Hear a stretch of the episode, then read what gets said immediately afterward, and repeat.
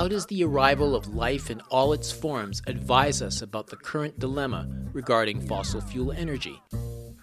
What were the unique characteristics of Homo sapiens that allowed it to outsurvive all other hominid species?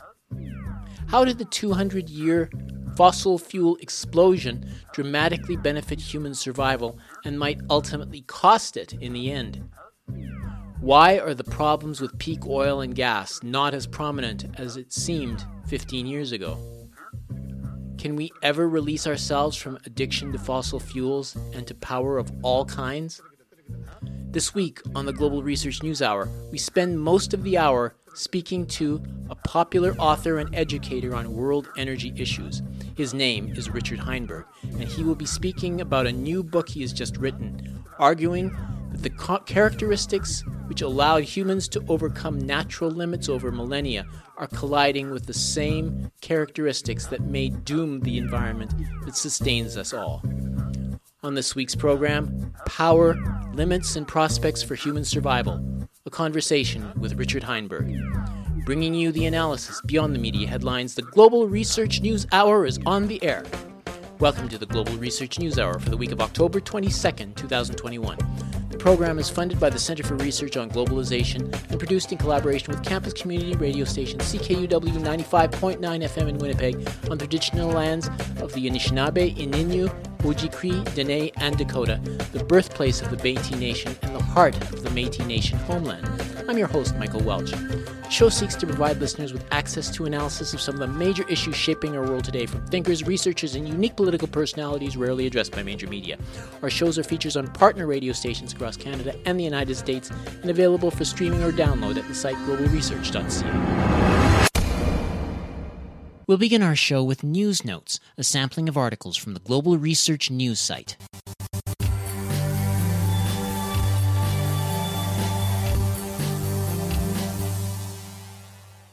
Listeners should know that some of the articles may run against common messaging about sensitive subjects and are not all endorsed by this radio station.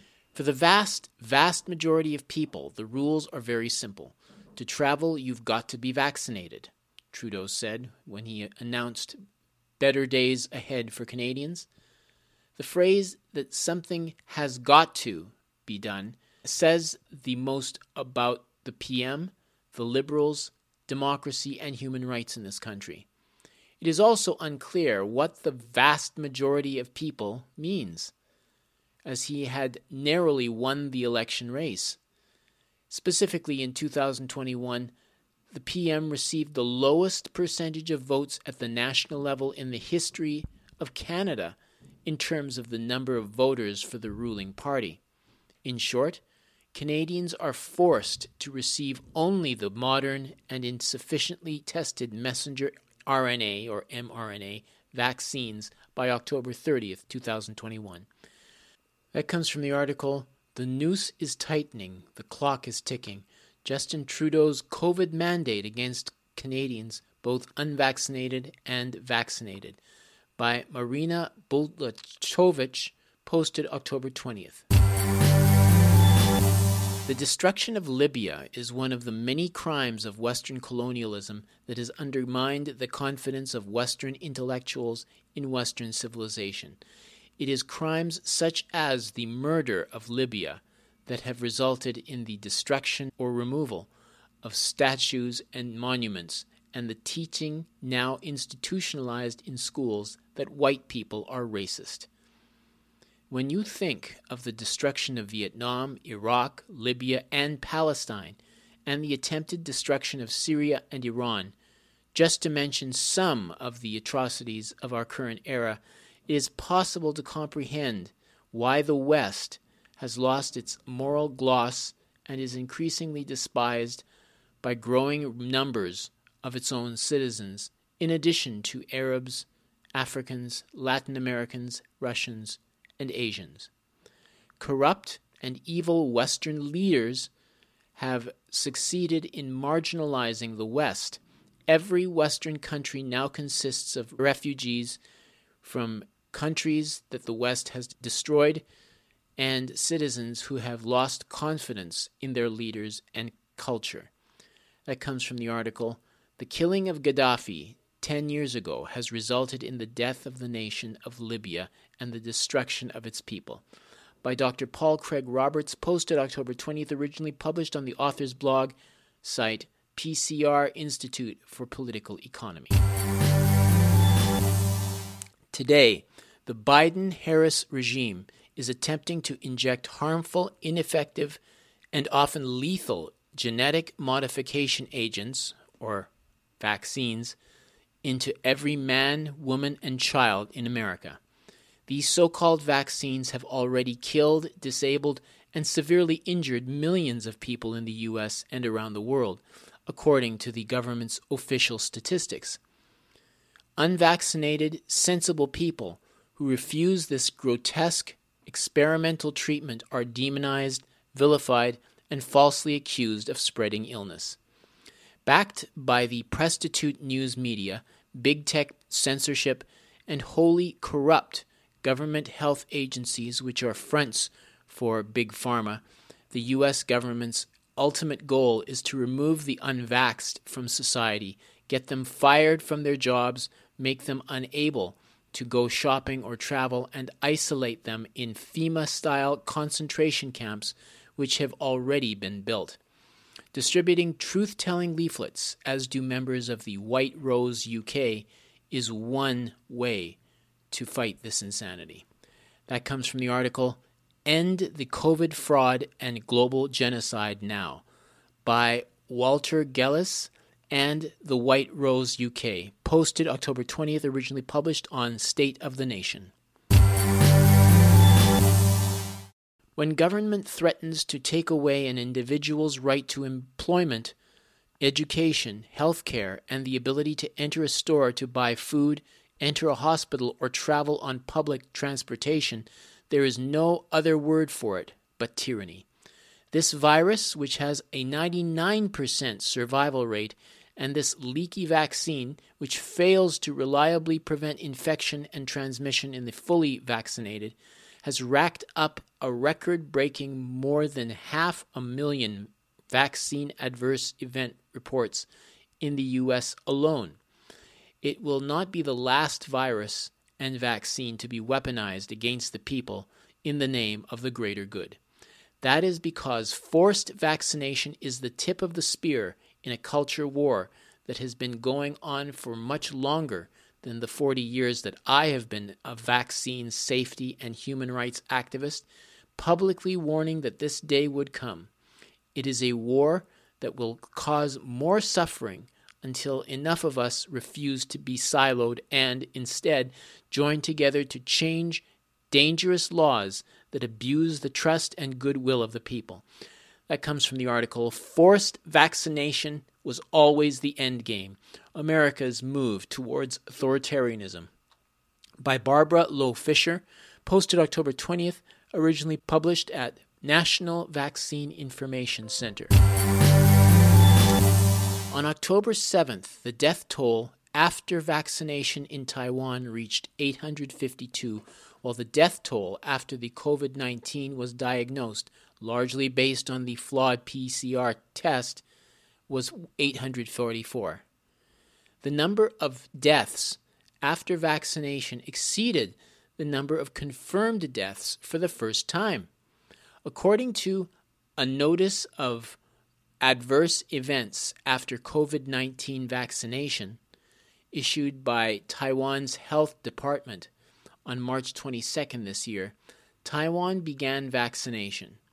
From that day to October 6th, the death toll after vaccination in Taiwan has reached 849. Among them, the death toll after vaccination with AZ was the largest, reaching 643. The death toll after vaccination with Moderna was 183, and the death toll after vaccination with Taiwan's self produced Medigen vaccine was 22. That comes from the article Taiwan deaths from COVID 19 vaccination exceed deaths from COVID 19, posted October 20th, originally published on Medical Trend. These are just a few of the featured articles appearing last week on the Global Research website. Regular visitors to the site are encouraged to send monetary contributions by fax, mail, or online. Just go to globalresearch.ca and click Donate on the menu bar.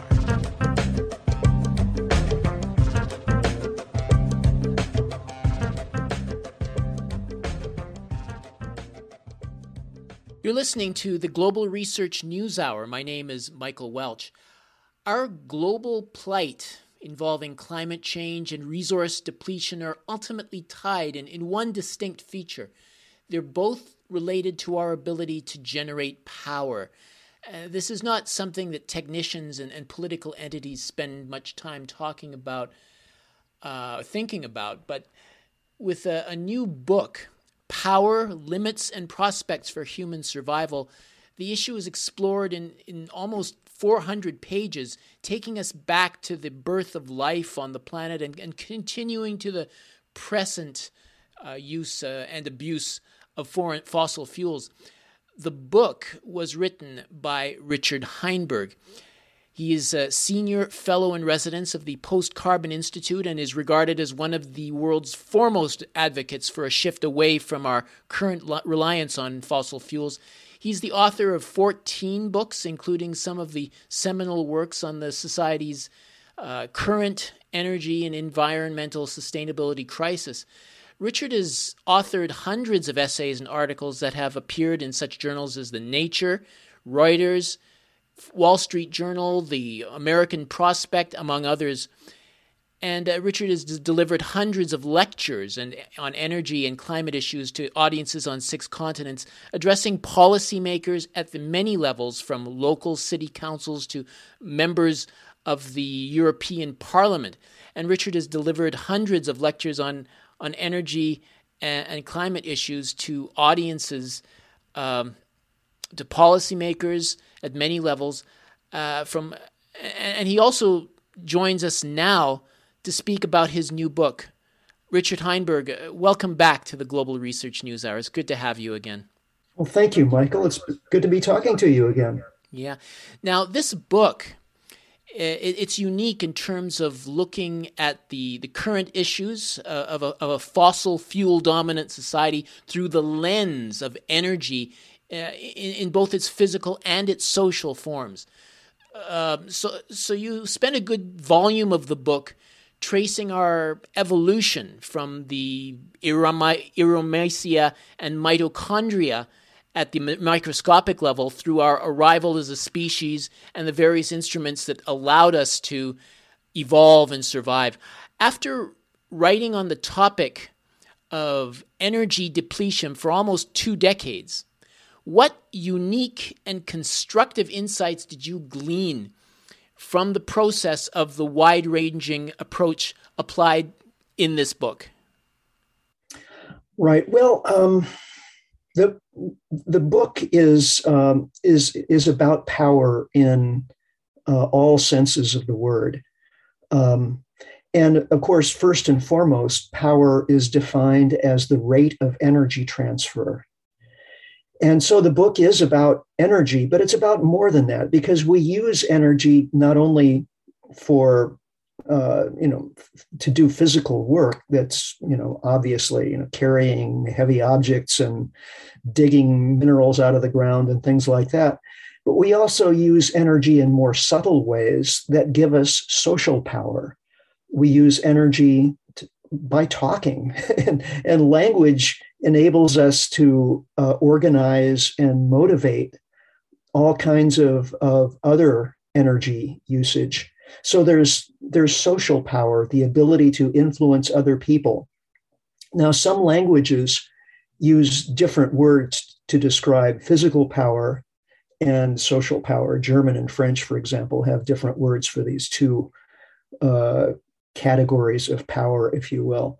But English has this one ambiguous word, power, that describes both. And I decided to play on that, um, uh, whether it's an ambiguity or whatever it is, linguistic feature, to, to bring together a lot of phenomena to help us understand the, the human predicament here at, in the 21st century. I was I was trying to address three basic questions. First, how has one species among millions become so powerful as to threaten the survival not only of our species but of, of millions of others? I mean, this is something that hasn't happened uh, in many millions of years, uh, and it's it's it you know it deserves an explanation. and second question: How is it that some people have come to oppress so many others? Um, you know, social inequality has been with us for hundreds, thousands of years, but we we we're constantly taking it to new levels. We're finding new ways to uh, exploit one another in in ever you know more imaginative fashion and then third is there something we can learn about power is there some way we can change our relationship with with physical and social power so as to get us through the rest of the century because if we don't then um, you know i i titled the the book very deliberately uh, prospects for human survival. I think that there is a, a strong possibility, if not a likelihood, that our species will not survive this century, and that's that.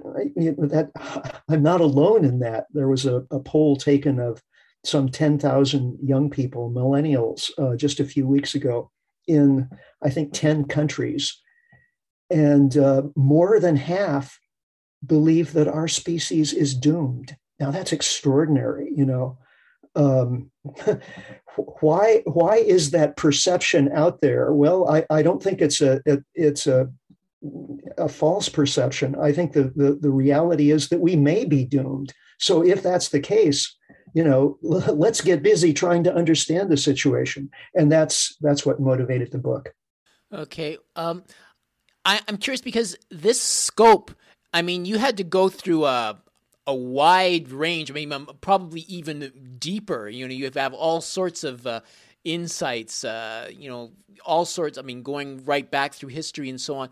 Um, I'm I'm wondering that over the course of researching it, did your thinking about human evolution change a- a- as a result of going through that?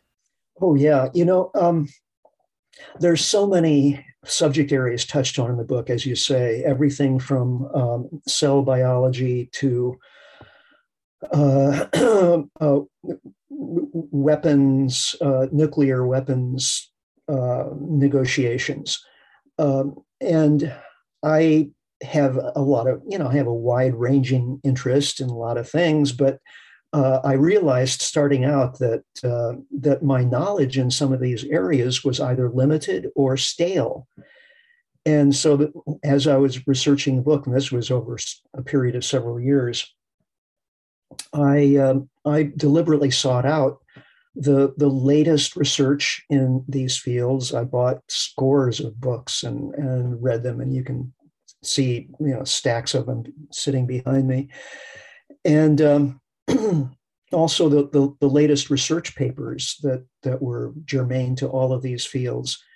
Uh, and it was an intellectual journey like I've never had before. Um, I, you know, I enjoy learning new things. So this was like being the proverbial kid in the candy store, um, being able to update myself on on all of these areas related to power, the social psychology of power. I mean, there's been a, a tremendous amount learned just in the last 10 years about, you know, what power, social power does to people, how it undermines their personality and uh, reduces their feelings of empathy for other people and so on. All these things have been studied with um, uh, surveys and experiments and, and so on. So we, we know so much more but uh, you know nobody has really brought all of this together in quite the same way. And i think doing so really gives a lot of new perspective on uh, just where we are as a species right now. I mean this century the 21st century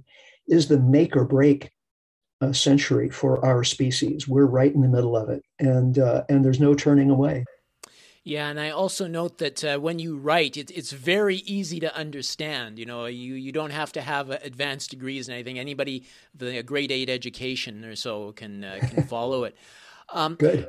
Now, when you mentioned near the beginning, you talk about the aromycia and the mitochondria. Uh, you mentioned that in chapter one, and, and they allowed basically they came along and um, allowed more complexity in life than anything we'd uh, had up to that point. How does this tie in with the principles, the larger principles that you're trying to develop throughout the book?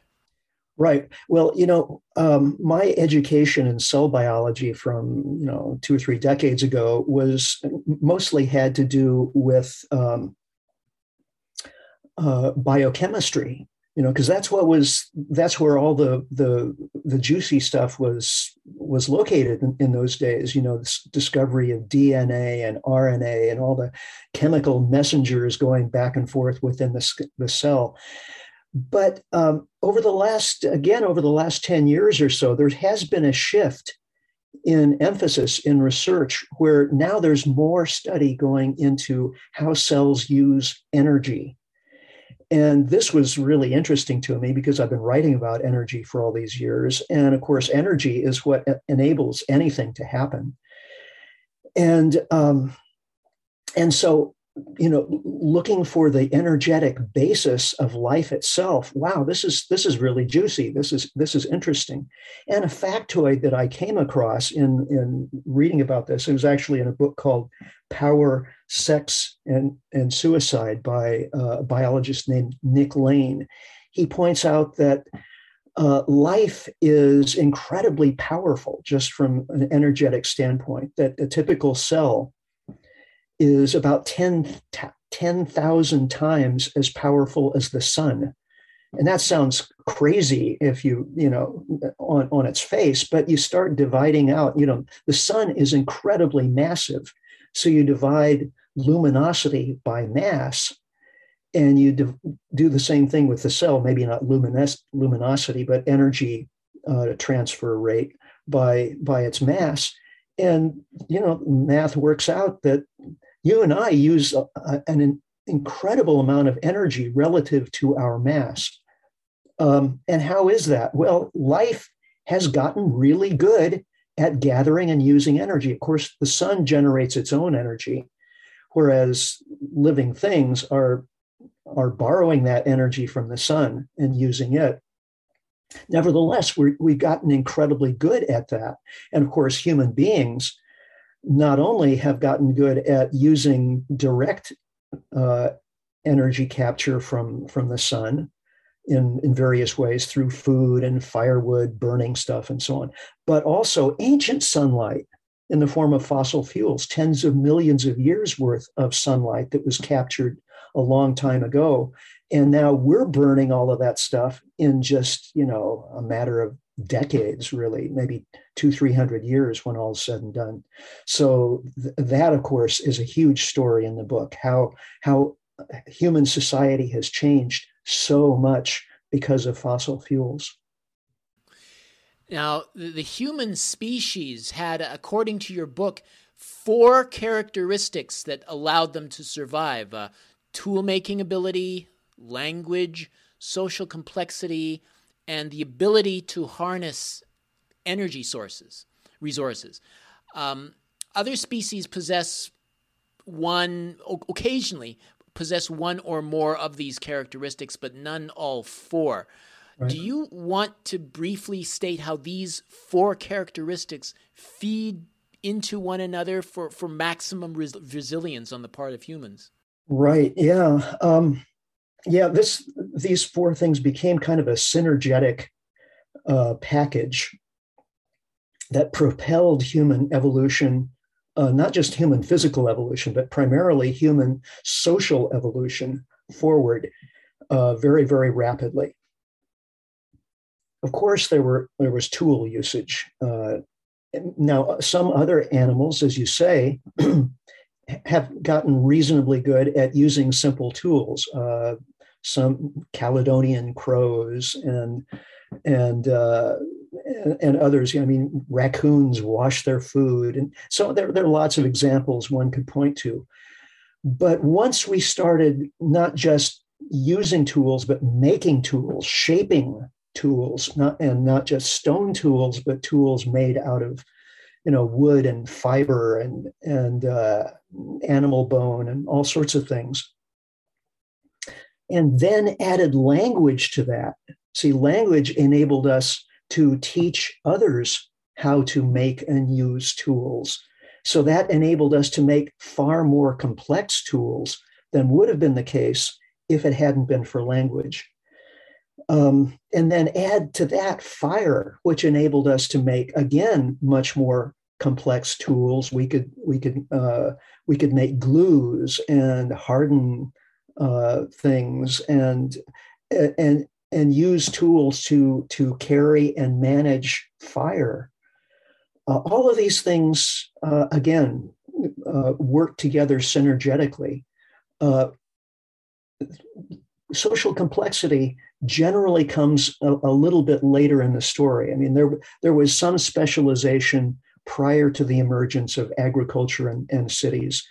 But generally speaking, in human societies, that it, there was a, you know, um, uh, prestige came from having particular skills or knowledge. Uh, nobody could lord it over the rest of the of the band. Uh, but that that changes uh, in social evolution with the advent of grain agriculture and the first cities and states, and that happens about seven thousand years ago. Mm. Um, you know, we we weren't the only humanoid species on the planet. You know, there, there were several others with whom we shared the planet. The Neanderthal, for right. example, were once plentiful at the same time as our species, but today Homo sapiens are the only ones left. You know, I mean, what what's an example of how the four those four qualities helped us to to survive, or, or else helped us at the expense of the other human humans humanid species?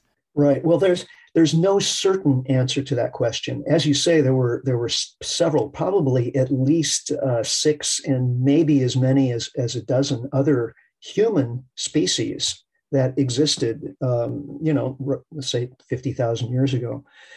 But Homo sapiens, our branch of the, of the lineage, survived and the others didn't. You know, Homo erectus, Neanderthal, uh, the others no longer to be found. There's some of their genes are still with us because we interbred with them, but the the um, fully fledged members of those species are are nowhere to be found.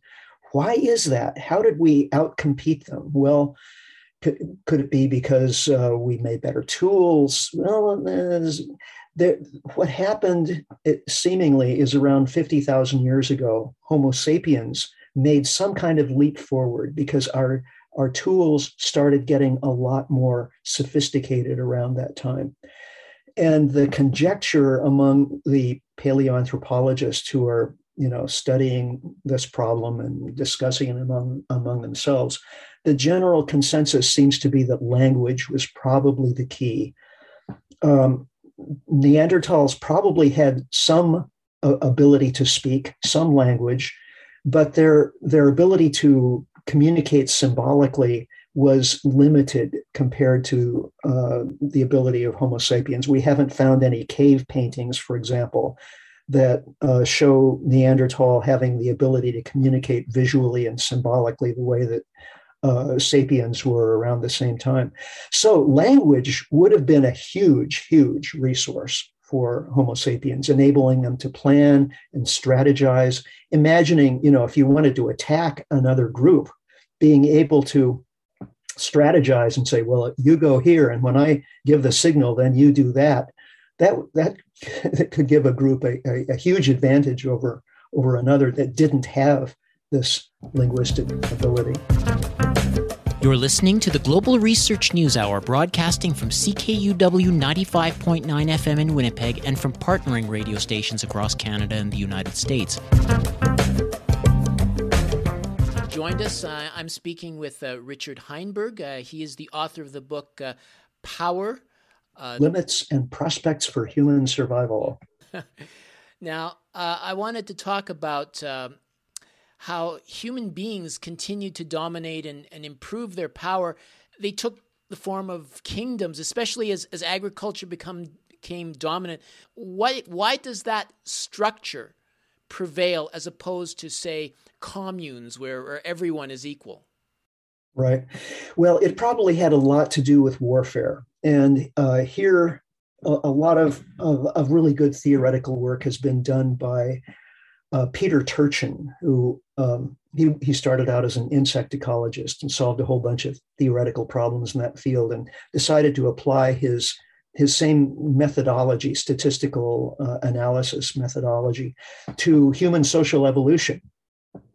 And so he and his colleagues, because he, he works with a, a, a large group of um, other specialists, um, what they did was gather together a database, a huge database of uh, information, quantifiable information about human societies over the last several thousand years.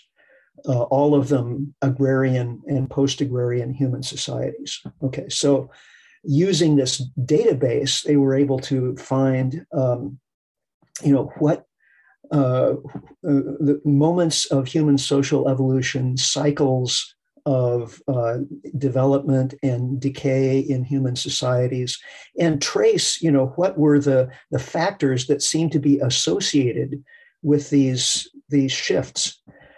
And in in terms of the the development of um, king, early kingdoms and then empires it's pretty clear that warfare was a big motivator. I mean it it, it drove the not only the consolidation of societies, the the uh, uh, the growth of societies, because bigger societies could fund bigger armies that were more formidable against you know surrounding groups and so on.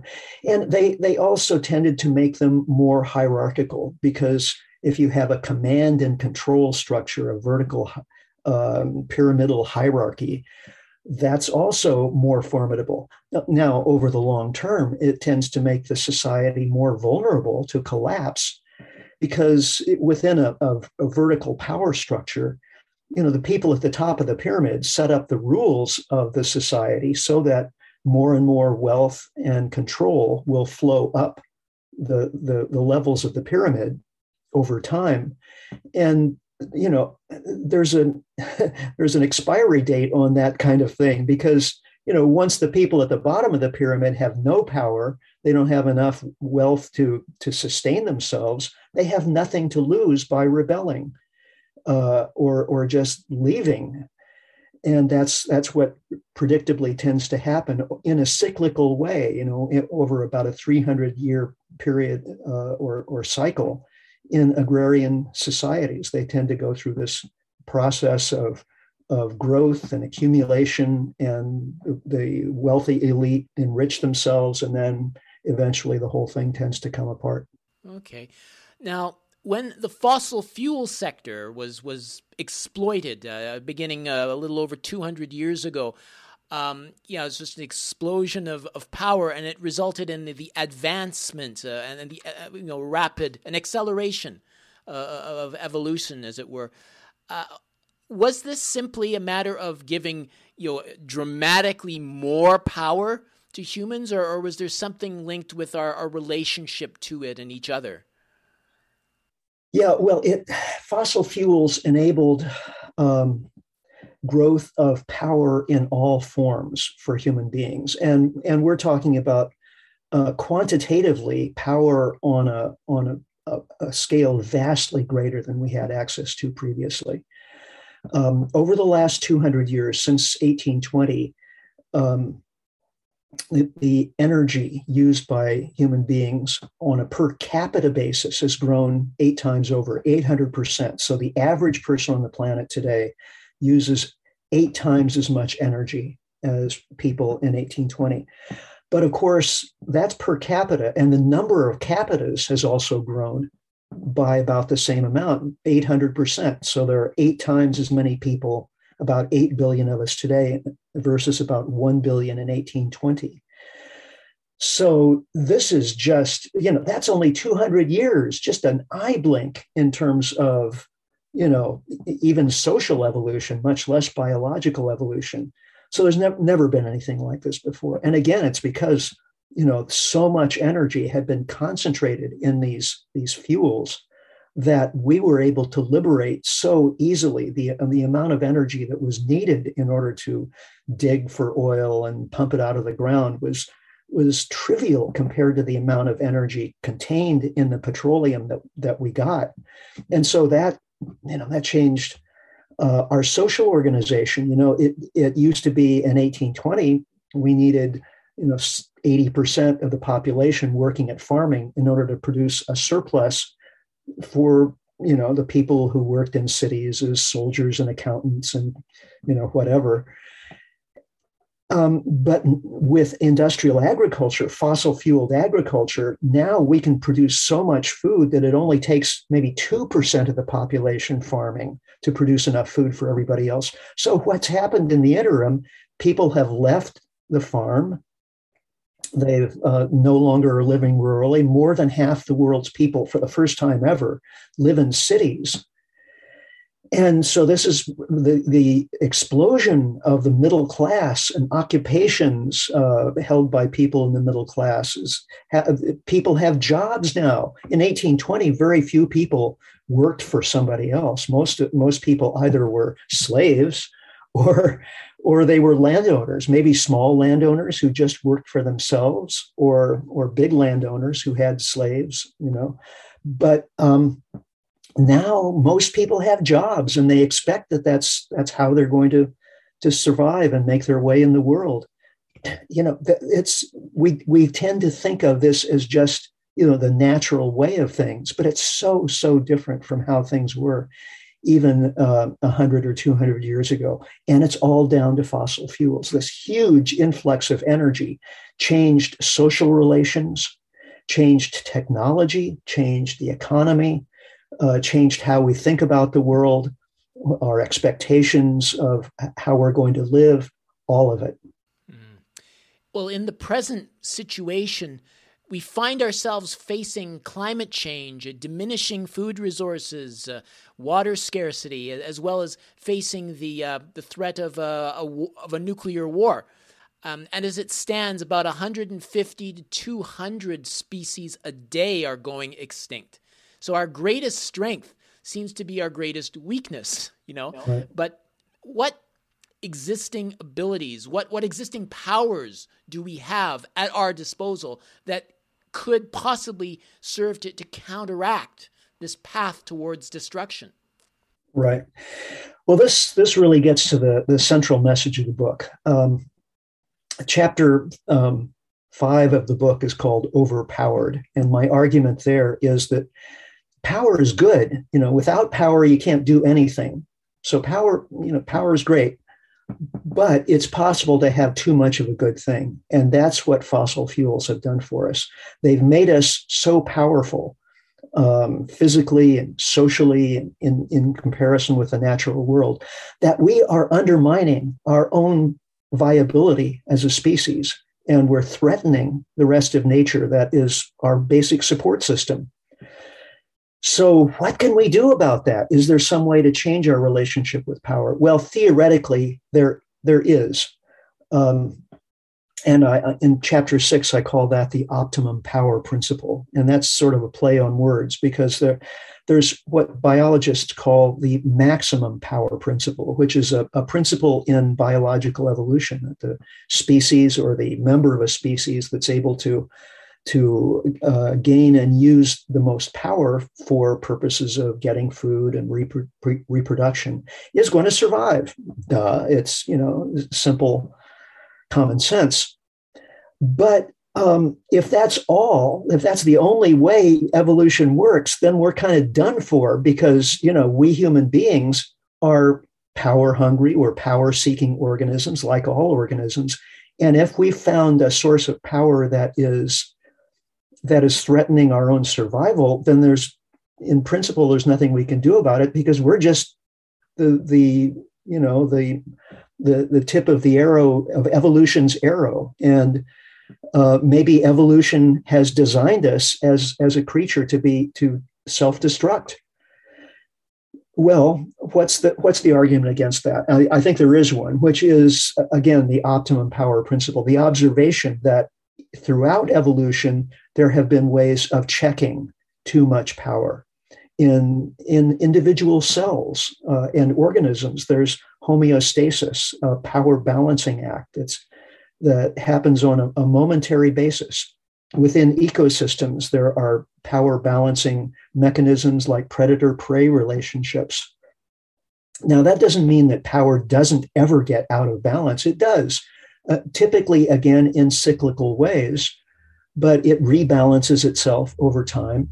In human societies, the same thing. You know, uh, when we were hunters and gatherers, we, we deliberately discouraged bullies from taking over because that was you know that was not in in the long term interest of of the group.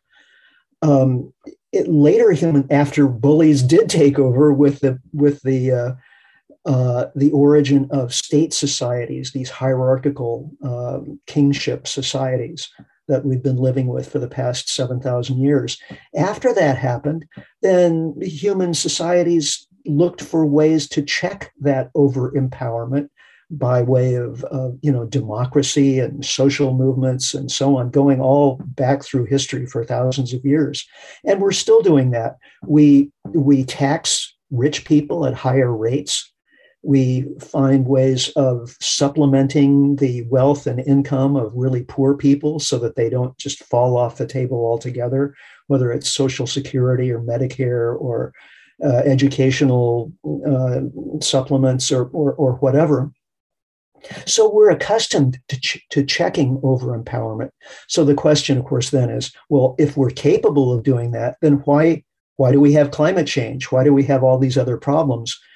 Well, the answer, I think, is that fossil fuels gave us so much power so fast that we nurtured the illusion that there are no limits, that we human beings are so smart that we're destined to go to the stars. You know, this, this whole Star Trek mythology that that we, you know, our our our intellects are are are are boundless, and we will figure out ways to to feed everybody and to find energy sources beyond fossil fuels that will enable continuous unlimited growth in, of, of economies far into the future will will colonize other planets and stars, and before you know it, we'll be, you know, the the masters of the universe.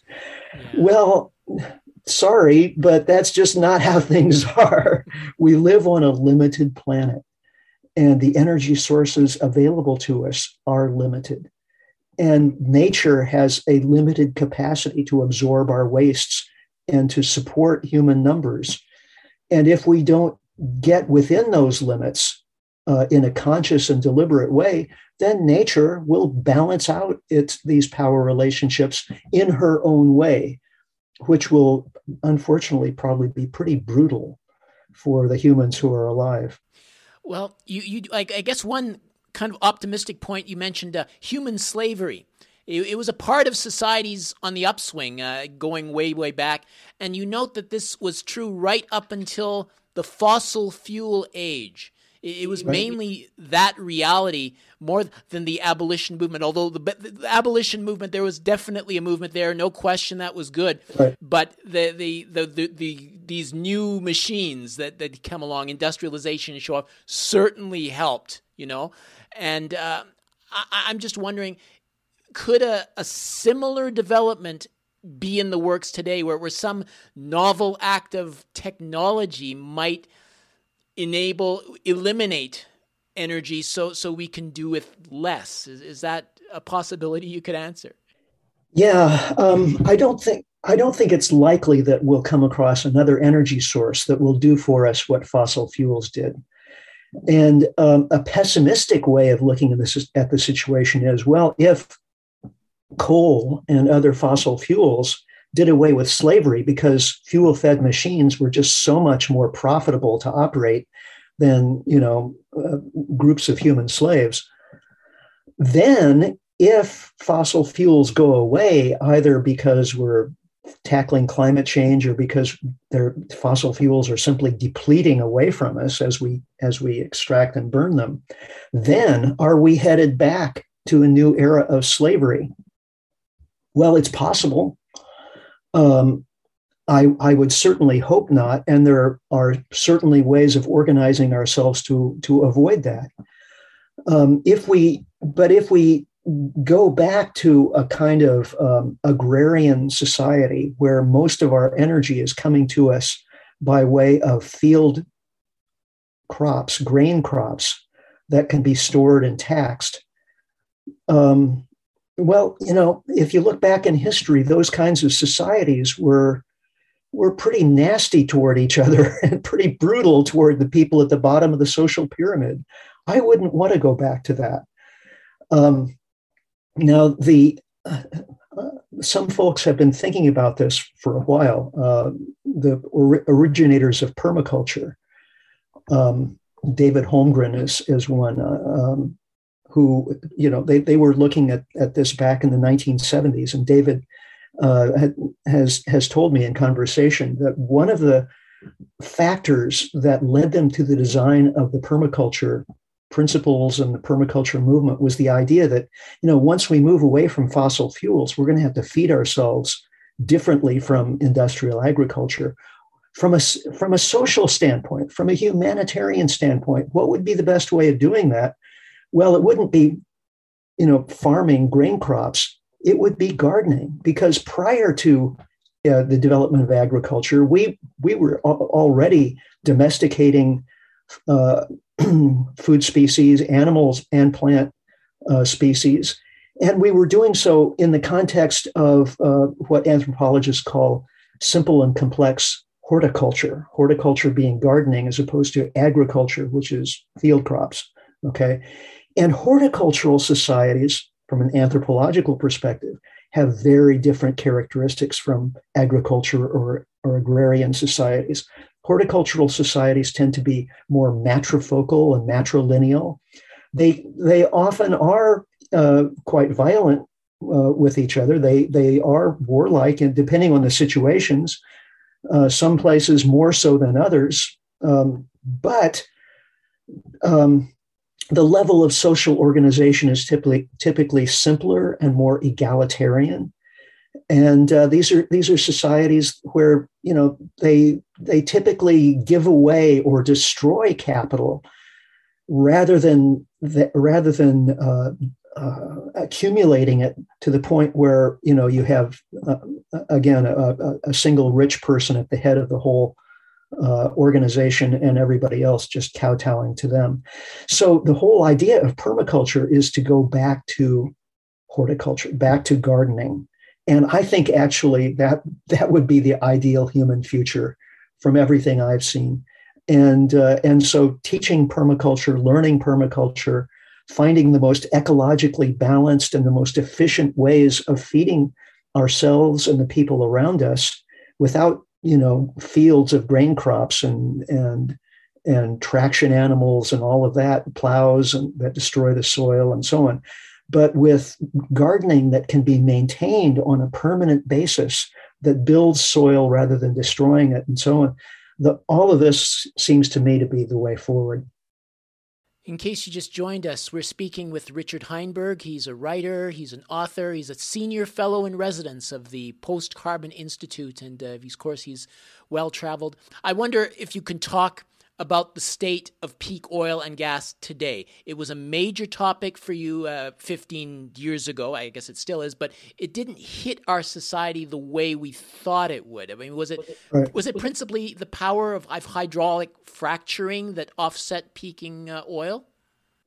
Yeah, it, it largely was. I mean, uh, and I I did not foresee that this would come along. You know, I, go back and read stuff I, that I wrote in you know 2003, 2005, and most of the analysts that I was following at that time were were expecting a peak in world oil production around 2005 to 2010. And obviously, that didn't happen. And, and, the, and it, the reason it didn't happen is largely because the world turned toward unconventional sources of oil, principally fracking for tight oil in the US, uh, Canadian tar sands and some ultra deep water oil and a few other places. And, and new ways of, of producing conventional oil so that the older oil fields would last longer as, as they have done. So here we are in 2021. How do things look? Well, um, the, the, uh, the unconventional oil sources uh, require a lot of investment. Con- for, for tight oil in the US, they require drilling, drilling, drilling. Um, and it's not it's just not profitable it requires so much investment that now the the global energy industry is facing a crisis of underinvestment now um, you step back from that and you say well why would suddenly there be you know lack of investment it's the reason really is that the, the, the oil that's left is more costly to extract this is not your granddaddy's oil business. You know, um, we have extracted oil and other hydrocarbons using the low hanging fruit principle. So we went after the easy, cheap stuff first. And now, you know, it, the easy, cheap stuff is, is mostly gone. So what's left requires higher rates of investment. The overall energy return on investment for society is declining. Now, we talked about that in the peak oil movement, you know, 10, 15 years ago. We understood some of these principles. We, we got the one thing we got wrong was the date uh, when oil, global oil production would peak. Well, sorry about that. But there was a lot that we got right in that discussion. And I think the, the rest of, you know, energy commentators and, and even climate uh, policymakers and so on could still learn a lot from that discussion about depletion, about energy, about energy sources, about energy return on energy energy investment. And uh, and that information is still out there, and I think you know we're we will return to that discussion over the next few months and years because we're entering a new energy crisis. World oil production seems to have hit its peak in November 2018, and and now it's just a discussion discussion about whether you know will the oil companies invest enough in upstream production so that we don't have a you know a, a crisis ahead. And the general consensus is yeah maybe not. Maybe we're really in for it. So we'll see.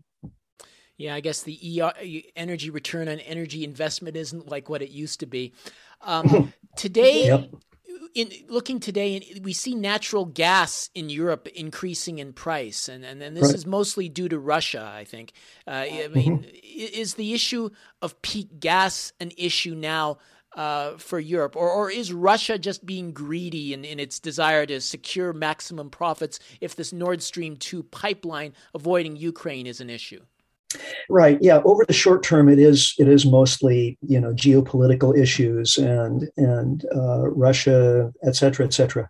But you know, natural gas is likely to peak this decade. Also, I mean, um, it, it's not infinite in supply. The, the huge supplies that have come on stream in the U.S.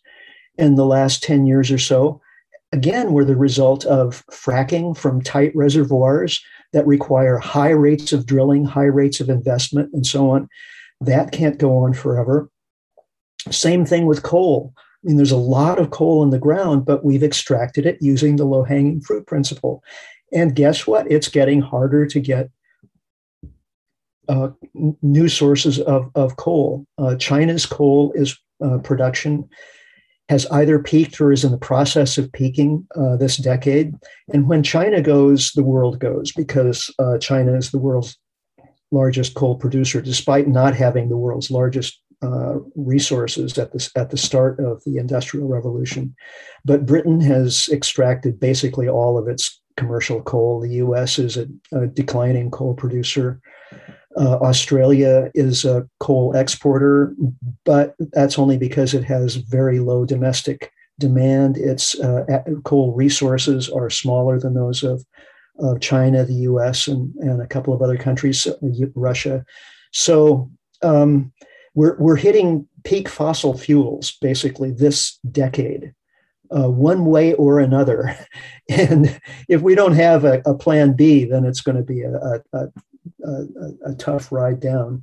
Well, into the immediate future, I, am wondering what your view is in terms of, of impacts of, uh, uh, you know, that will quickly or, or you know, in, in short order place uh, extreme uh, hesitation on our uh, on on our uh, way of life? I mean, is it peak oil? Is it peak natural gas? Is it peak uranium, or or, or some other force that's uh, maybe not very plentiful that will be having its uh, its influence on our society as it becomes diminished? Yeah, I, I can't give you that because it's too it's the system is too complex. There are too many moving parts. I think the the you know the energy crisis this winter with natural gas and possibly oil also uh, high coal prices in China. This is going to uh, upset things, and how how the global energy system resets itself after this, we'll see. You know, it's it's going to be a. a um, uh, I, I, think we're going to have an interesting winter. Let's me let me put it that way. Yeah. Okay, and uh, I, I, just uh, maybe to, to, kind of close up the whole discussion. I mean, the fact is that power is addictive, isn't it? I mean, the automobile yeah. industry was developed uh, absent uh, popular demand at first, and then the roads and so on were built to accommodate it. And, and now cars are, are virtually indispensable. Can humankind release themselves from that lust for power? well, you know, it's it's going to be difficult. It's going to be a power struggle. That's I think that's the best way to understand the 21st century. It will be a power struggle um, between humanity and the limits on its power, and between parts of humanity that are currently overempowered and other segments of humanity that are not going to like the idea. I mean, just young, look at young people. You know, they they're coming along at a time when it's clear that their future is going to be severely compromised. And they look at people in my generation, the baby boomers and Generation X, and, and they see people who used up all of these resources and had a relatively easy life in comparison with what they're facing.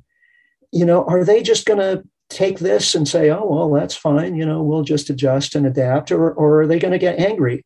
I, I think the latter is is is very likely, and it's not going to be pretty. You know, I'm not talking about you know young people who are college graduates and who are you know thinking systemically and reasonably about all of this. I'm talking about young people who don't have jobs and don't have prospects and maybe are not very well educated and have access to guns. You know, this could go uh, this could go pear shaped uh, in a, in a hundred different ways and very quickly. So, you know, the, the, the best case scenario is those of us with power find ways to share it and humanity finds ways to limit its power in a um, in a fair and measured way. I, rationing, for example, would be a really, really good thing to get, you know, to start experimenting with. Energy rationing this winter. Let's experiment with energy rationing. I'm not expecting it's going to happen, but it would be the smart thing to do. Okay.